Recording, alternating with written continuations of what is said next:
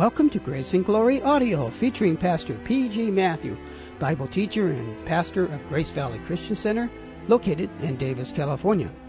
Today, Pastor Matthew starts a new sermon series entitled Faith is the Victory. If you have your Bible with you, turn to Romans chapter 4, verse 16. Now, here is our teacher, Pastor P.G. Matthew, with part one of the sermon series Faith is the Victory.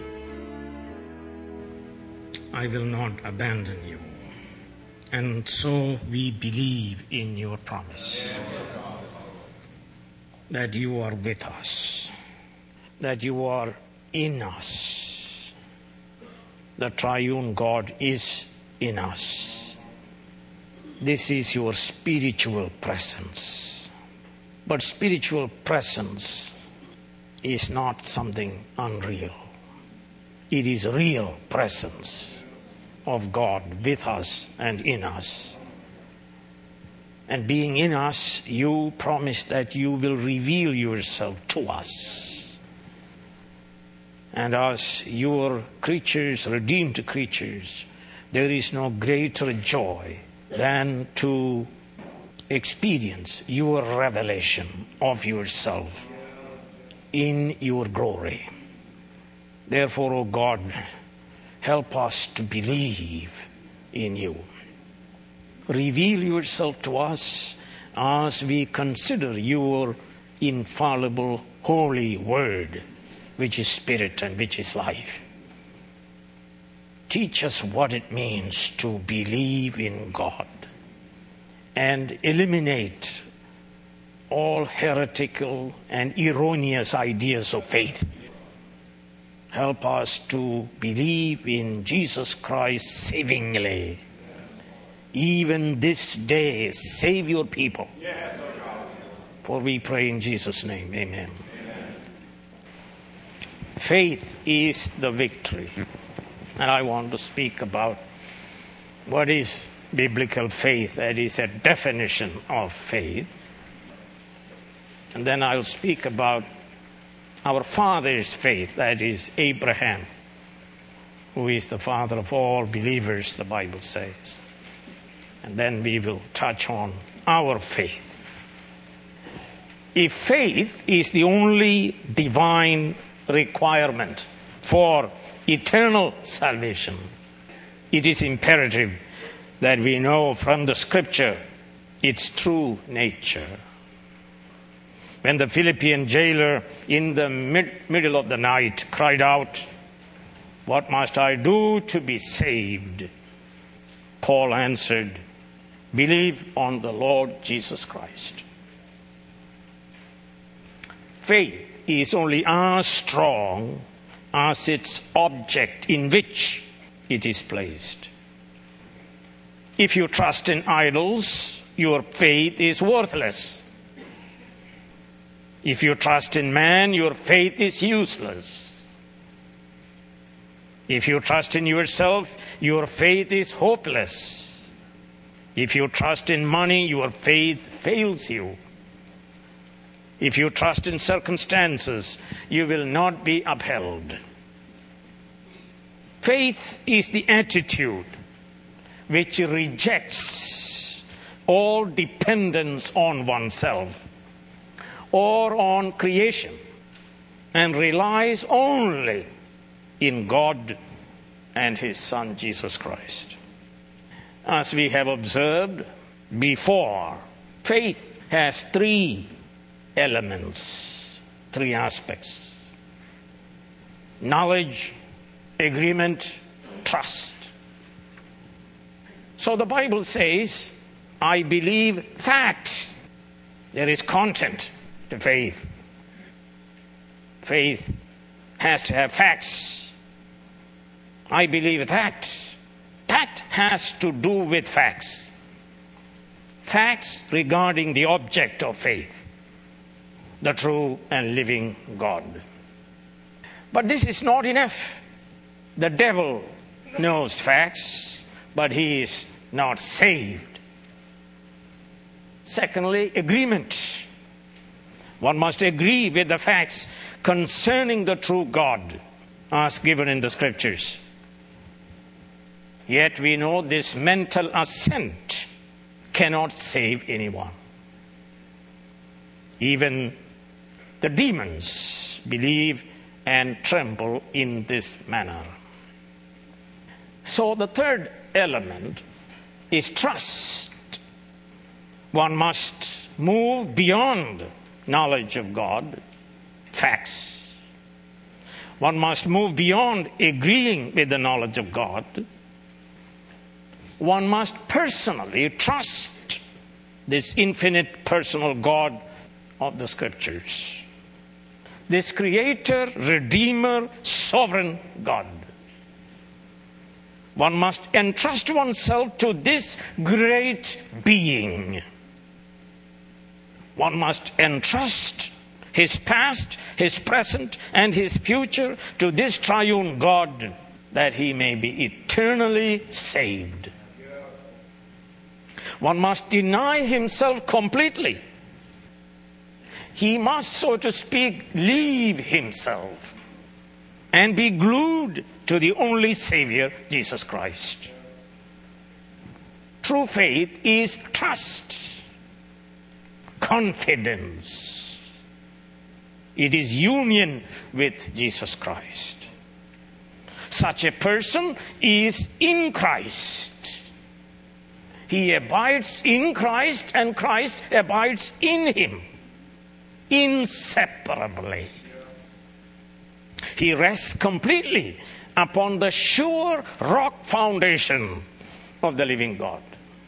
He trusts in himself not the least degree. Nor does he trust in his shifting feelings. He trusts in God alone and in his promises. He trusts initially for salvation and he is declared righteous forever. His sins are immediately forgiven and covered forever. And he becomes a blessed man. But he also trusts daily in the triune God and his promises. Faith, therefore, is a continuous exercise. The justified person continues to repent and believe in the Lord Jesus Christ. And this faith, the only divine requirement, is the characteristic of all the people of God. Old Testament times, New Testament times, and now. The writer to the Hebrews tells us without faith it is impossible to please God. Abraham is called the father of all believers. And we are told, first time, in Genesis 15 6, Abraham believed God, and it was credited to him for righteousness. This faith is not a dead faith. It is vital faith. It is living faith. It is saving faith. It is a persevering faith. It is an obedient faith. In fact, God calls sinners to the obedience of faith through the proclamation of the gospel. It is a faith that works. It is a faith that obeys God. We are told by faith Abraham obeyed. James, the Lord's brother, tells us, as the body without the spirit is dead, so faith without deeds is dead. This saving faith works through love.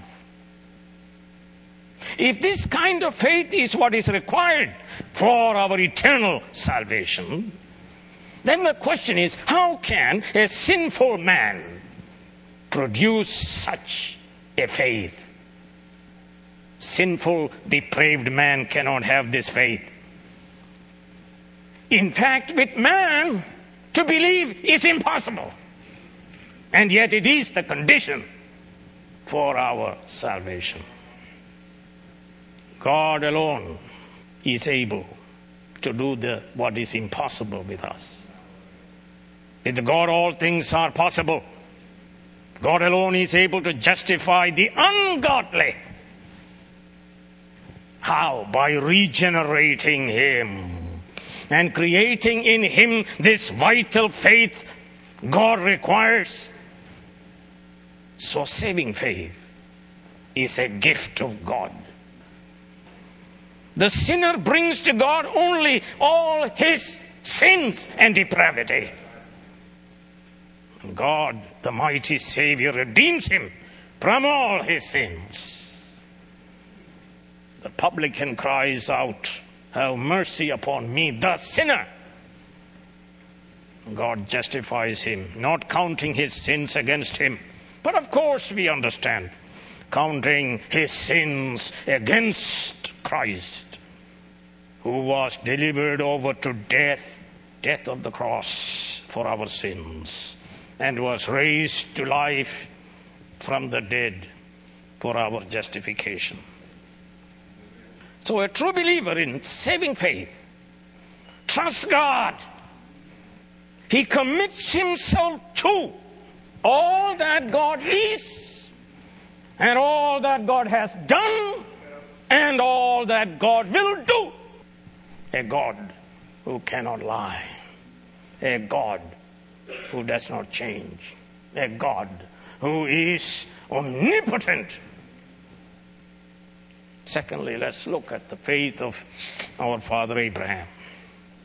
Abraham is called the father of all believers, Jews and Gentiles. I am the son of Abraham. And you are sons and daughters of Abraham.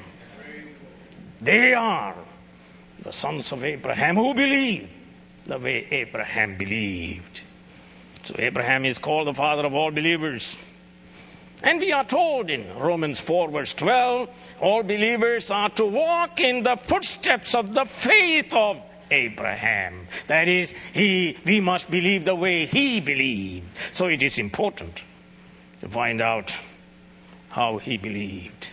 What was the nature of his faith? Footsteps number one. Of course, is his calling, the calling of Abraham.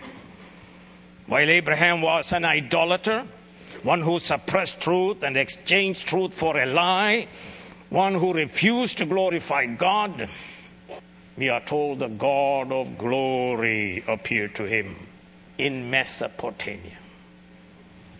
And he commanded him to leave his country and his people and his father's house and to go to a country which I will show to you. Abraham the sinner did not seek God. The God of glory sought him and found him.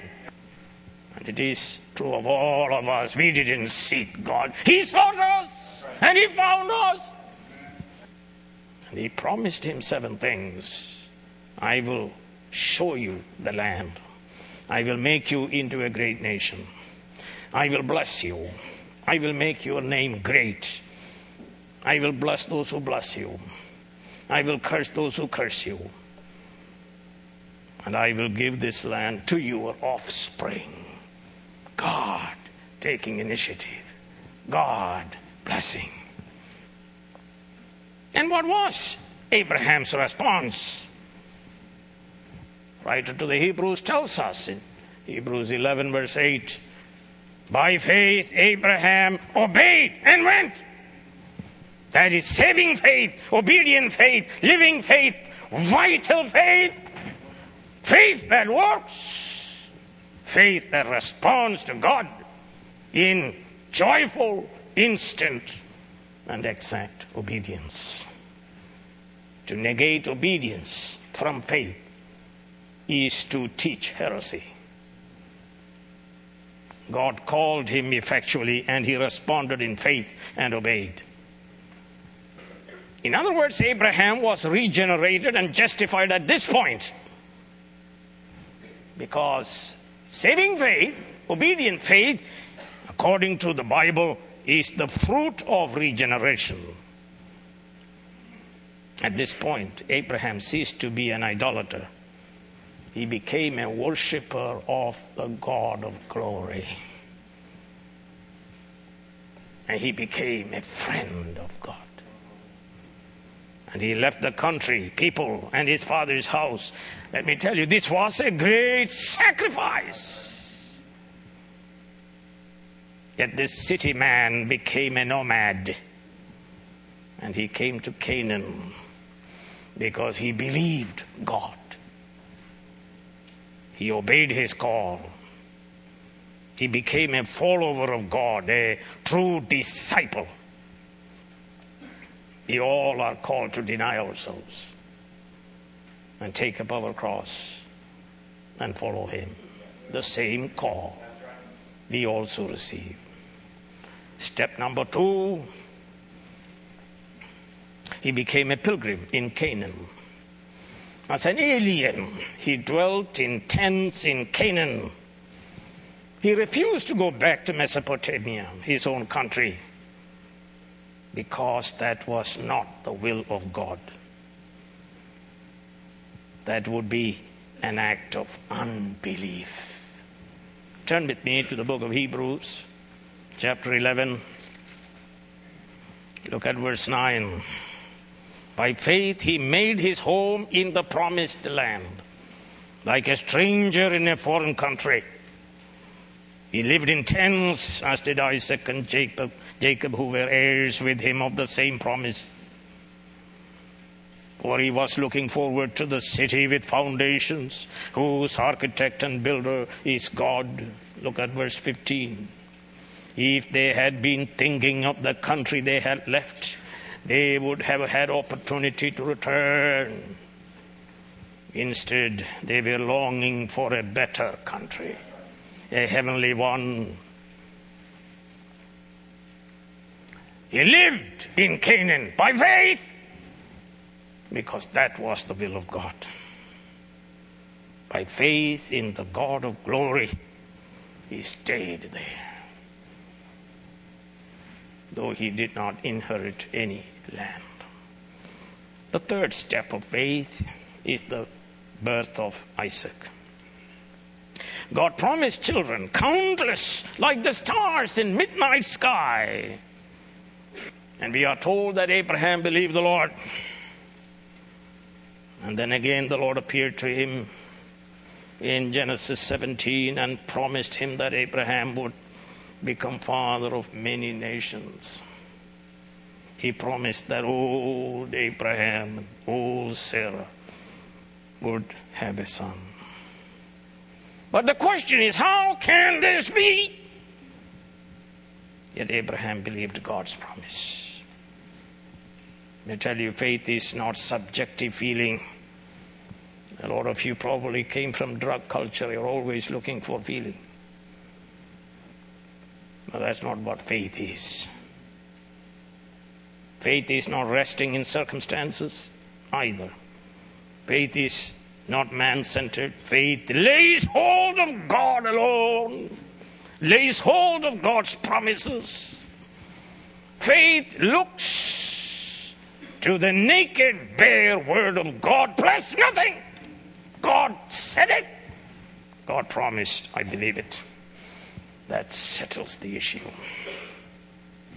a God who is infinite, personal, creator, redeemer, most holy God, a God who cannot lie and who does not change, like the shifting shadows. What he promises, he fulfills. And so St. Paul tells us in 2 Corinthians chapter 1 For no matter how many promises God has made, they are all yes in Christ. Not yes and no. Yes, yes, yes, yes. If I said it, yes. He promised us necessities of life. Isn't that true? It is He who gave us the body. He promised us eternal life. He promised us guidance. And he says to these, Yes, yes, yes, yes. He promised to Abraham offspring and land. And he says, Yes, yes, yes. I promised it, and I'll do it. What about the circumstances? They are no good. Abraham's body is dead. It cannot procreate. Sarah's body is also dead. She never bore and she now she cannot bear any child. He is 99 and he is, she is 90. And not only that, they have not heard of any such story in history either to encourage them in their faith. Humanly speaking, everything is against hope. The case of this couple, humanly speaking, is hopeless. Look at verse 18 against all hope. Speaking humanly, against all hope. But Abraham is not trusting in his body or in his wife's body. Abraham was realistic. Faith has nothing to do with optimistic self deception. He faced squarely the reality of the deadness of his body and his wife's body. They were living with it daily. But in hope, Abraham believed that is hope in God. Against all hope, as far as man is concerned, he believed on the basis of hope, we are told. He believed on the basis of hope, as far as God is concerned. His faith was not in himself, nor in his miserable circumstances. His faith was in God. With man, it is impossible, but with God, all things are possible. Is there anything too hard for the Lord? He spoke to Sarah. He believed in God, our father Abraham. Look at verse 17. He is our father in the sight of God, in whom he believed. And then there is the description of this God the God who gives life to the dead and calls things that are not as though they were. This is his faith. God who gives life to the dead. Ezekiel saw a valley of dry bones. The question is, can these dry bones live? And he said, I don't know. And God said, they will live and God gave them life. The bleached, dry bones rises up like an army by the supernatural work of a supernatural God. Abraham believed in that God. Also, a God who calls into existence things that are not as though they are. Let there be light. There was light. Let there be stars. There were stars. He called into existence the universe out of nothing. Had Abraham trusted in himself, he would have weakened in his faith and fallen away. He would have doubted God and his promise. No, he fixed his eyes on God. He trusted in God's promise despite the death of his own body, despite the circumstances. You could imagine, he told himself, This God of glory is the true and living God. This God alone can give life to the dead. This God is almighty, who creates out of nothing whatever he wants to create. He brings life out of dry, bleached bones. He created the universe, and not only He sustains the universe. As he trusted God and His promise, we are told Abraham was strengthened. He grew strong in his faith. You look to yourself, you grow weak, and you look to God, you grow strong in your faith. You look to yourself, you fear. You look to yourself, you are anxious. You look to yourself, you are miserable. You look to yourself, you complain. But you look to God. You are encouraged, you are built up, you are edified, and you encourage other people. Look to ourselves, we grow weak. Look to circumstances, we stagger and fall. Look to God alone, we are strengthened. We grow strong in faith, and we praise God. He says he gave glory to God even before deliverance comes, answers to our prayer comes. Hallelujah, because we know God will fulfill what He has promised. We know who He is, and we know what He can do, and we know what He has done. And so we are told here Abraham received full conviction. Verse 21 being fully persuaded, absolute conviction. We receive full conviction as we meditate on God. Conviction that God is able and that God has power to do what He has promised. Brothers and sisters, this God has saved us. This God is saving us. And this God will save us on the last day. And you know the story. God gave him Isaac in his old age, and through Isaac, the nations. The fourth step, of course, is the sacrifice of Isaac. Now, Isaac is a teenager. And we are told in Genesis 22 God tested Abraham. That is Abraham's faith. And this God demanded that Abraham sacrifice Isaac for a burnt offering to God. And Abraham is now in a dilemma. He is between a rock and a hard place. On the one hand, God promised in Isaac all the families of the earth be blessed. God promised nations to come through Isaac. This means Isaac must grow up, must marry, and have children. Through Isaac, Abraham is to have children like stars in the sky. But on the other hand, this same God who gave Isaac now demands that Isaac be offered as a holocaust a whole burnt offering in worship to God.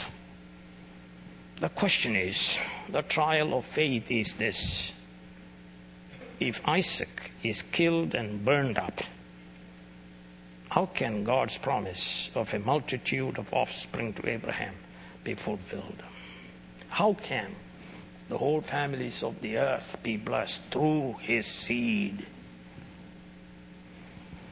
And not only that, he has no historical record of anyone being raised up from the ashes to encourage him.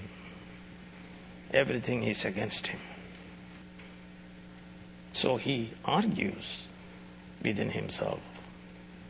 If God is true, if God does not lie, if God is immutable, there is a solution to this dilemma. What is that solution? And that solution is given in verse 17 that God in whom he trusted is one who gives life to the dead and calls into existence things that are not as though they were. The solution came to him, his mind, by divine revelation before sacrifice took place.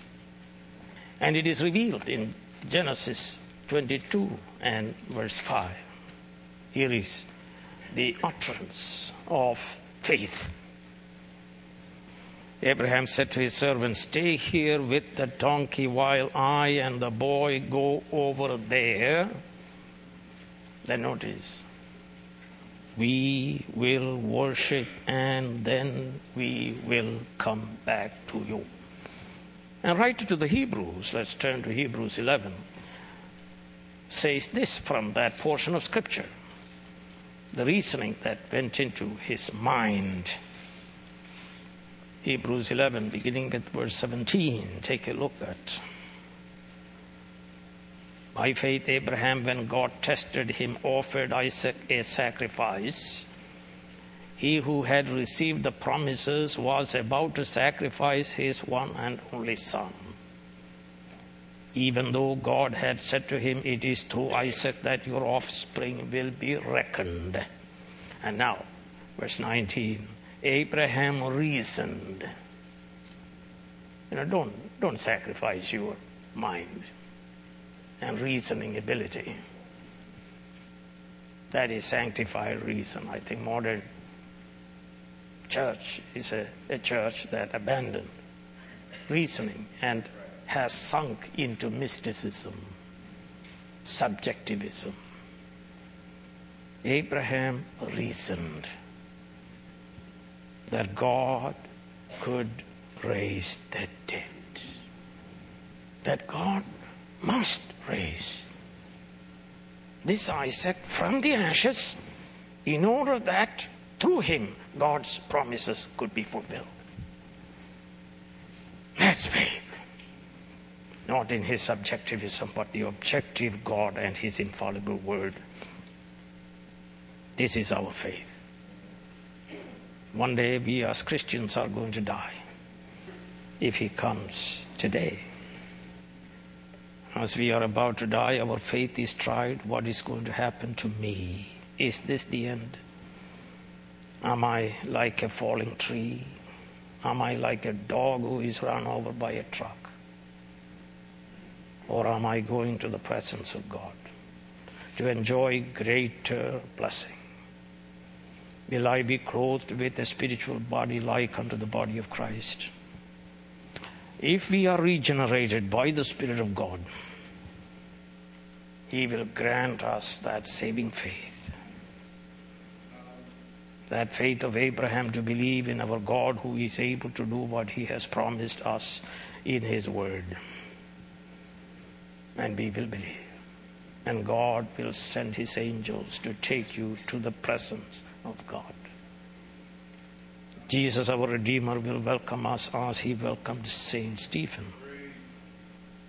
And we shall be filled with joy unspeakable and full of glory in the presence of God and his holy angels and in the presence of the spirits of just men made perfect. Thirdly, what about our faith? We are the children of Abraham. As Abraham believed, we believe and are saved. Let me read from verse 23 and 24 and 25. This is why it was credited to him as righteousness. The words it was credited to him, that is Abraham, were written not for him alone, but also for us to whom God will credit righteousness, that God will save, God will justify, God will forgive all sins for us who believe in Him, who raised Jesus our Lord from the dead. He was delivered over to death for our sins and was raised to life for our justification. Have you believed in God as Abraham believed? God who gives life to the dead and who calls things that are not as though they were. God who caused an old dead couple to have a son, Isaac. God who raised Isaac from the dead, figuratively speaking. God who has the power to do what he promised. And beyond that, do you believe in the true and living God? the God of Abraham, the God of glory, who raised Jesus, our Lord, from the dead, and who was delivered over to death for our sins, and was raised to life for our justification. Have you trusted savingly in this God of glory? Have you trusted savingly in His Son? the only Savior and Redeemer sent from heaven. Can you say with all confidence, Jesus Christ died for my sins? And Jesus Christ was raised for my justification. Can you say, Now my sins have been forgiven? Jesus took all my sins away from me.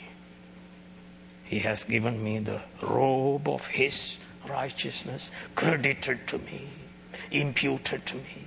This double transaction, He took our sins, and we are given His unimpeachable, divine righteousness, in which I can approach God and He will embrace me.